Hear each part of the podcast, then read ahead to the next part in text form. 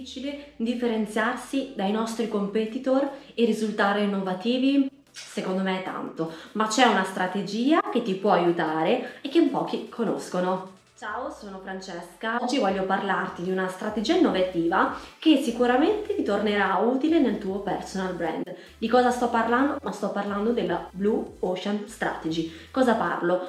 Blue Ocean Strategy, iniziamo un po' a tradurre questo nome che sembra un po' complicato, si chiama Oceano Blu, quindi è proprio una metafora perché il marketing è diviso in due mari, quindi immaginatelo in questa maniera, c'è il mare rosso dove ci sono un sacco di squali che lottano tra di loro per avere una preda, mentre nella Blue Ocean tu immaginati un ambiente calmo dove ci sono pochi squali che vivono bene tra di loro e che nessuno dà fastidio all'altro. Ecco, questo è un po' l'argomento di oggi, quindi iniziamo subito. Nel Red Ocean, quindi nell'Oceano Rosso, eh, sono tutte quelle aziende che si ritrovano in un mercato saturo dove è difficile comunque differenziarsi, spiccare proprio come, come brand, quindi cercano di farsi la lotta tra di loro, mentre nel Blue Ocean, dove poi ci starai sicuramente tu, è proprio il punto in cui tu spiccherai, quindi sarai diverso da tutti gli altri squali per mantenere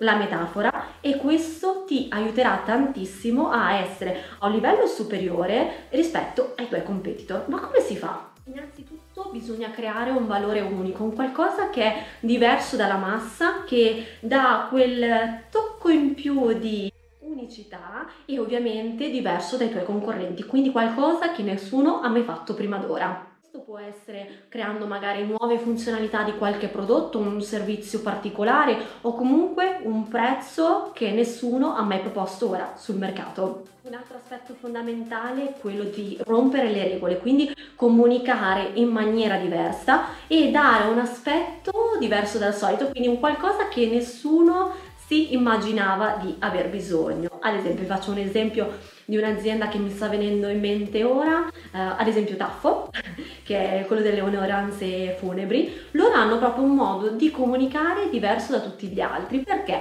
Perché basta andare sui loro canali social, quindi sui loro profili, e vediamo proprio che la loro comunicazione è totalmente diversa da tutti gli altri, perché prendono un po' in modo ironico quello che è il loro lavoro, quindi scherzandoci un po' sopra, quindi rendendo questo settore un po' più pesante, insomma non proprio felice, ecco,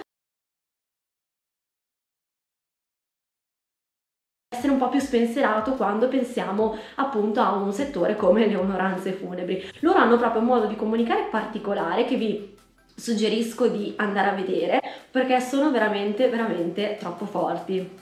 Aspetto importante è quello di farsi delle domande che il cliente ancora non si è fatto, quindi quelle supposizioni un po' inesplorate che il cliente ha ma che ancora non ha um, ben impresso, quindi è quel desiderio che lui ancora non ha esplicitamente espresso ma che noi sappiamo che lui ha bisogno. Un po' un giro di parole però per dirvi che è un bisogno proprio interiore, quindi noi dobbiamo essere un po' come un esploratore che va alla ricerca del tesoro nascosto. Ecco, stessa cosa funziona nel marketing, quindi bisogna anticipare i bisogni del proprio cliente.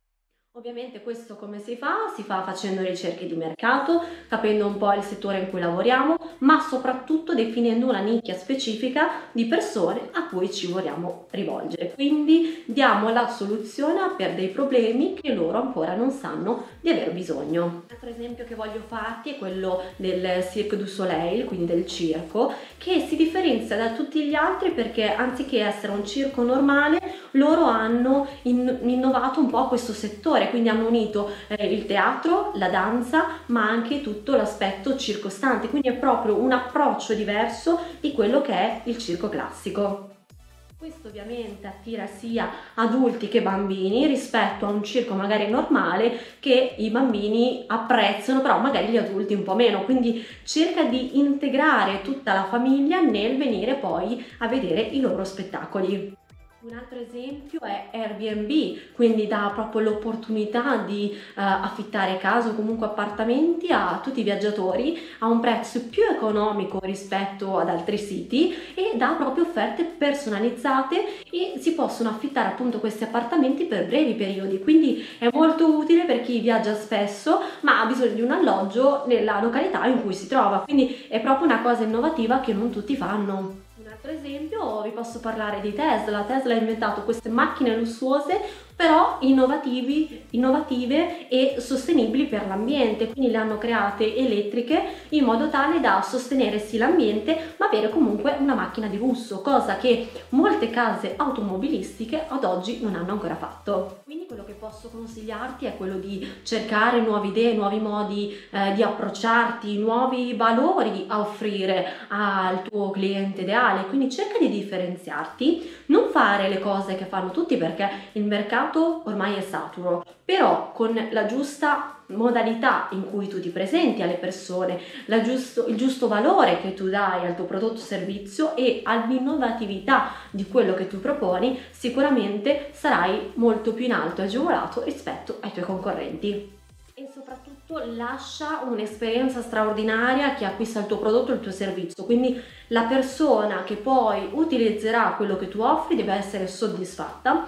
Quindi metti sempre al centro le esigenze del tuo cliente, quindi pensa sempre a quello e a come potresti migliorare quello che tu stai proponendo, sicuramente in modo più innovativo, più intelligente e sicuramente diverso dagli altri.